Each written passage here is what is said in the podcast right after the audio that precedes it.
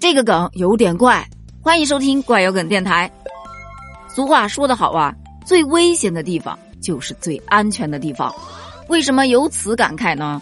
因为这不是放假了吗？好多孩子是抱着平板不放啊，家长是天天吼破喉咙啊，可是效果并不明显。这不，江苏淮安的一位妈妈，她也是为了防止孩子寒假期间贪玩，她就把平板电脑藏进了孩子的书包里。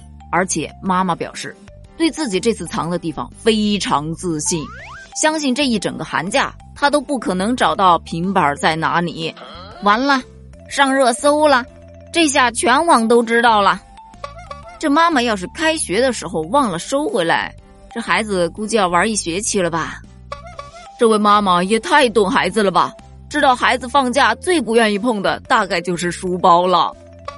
这位妈妈。《孙子兵法》学的真好，这大概就叫灯下黑。学会了，学会了。你说孩子会不会无聊了，想着，哎，要不我还是写会儿作业吧？咦，我的平板儿，作业一扔，玩去喽！果然是一到假期，妈妈就开始了和娃的斗智斗勇模式啊。我小的时候，我妈就把我《仙剑》的光碟藏在了我学英语的动画碟片里。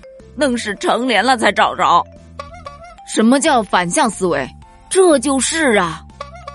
你想象一下，在寒假的最后两天，孩子终于想起来我的作业还没写，打开书包一看，杀人诛心呐！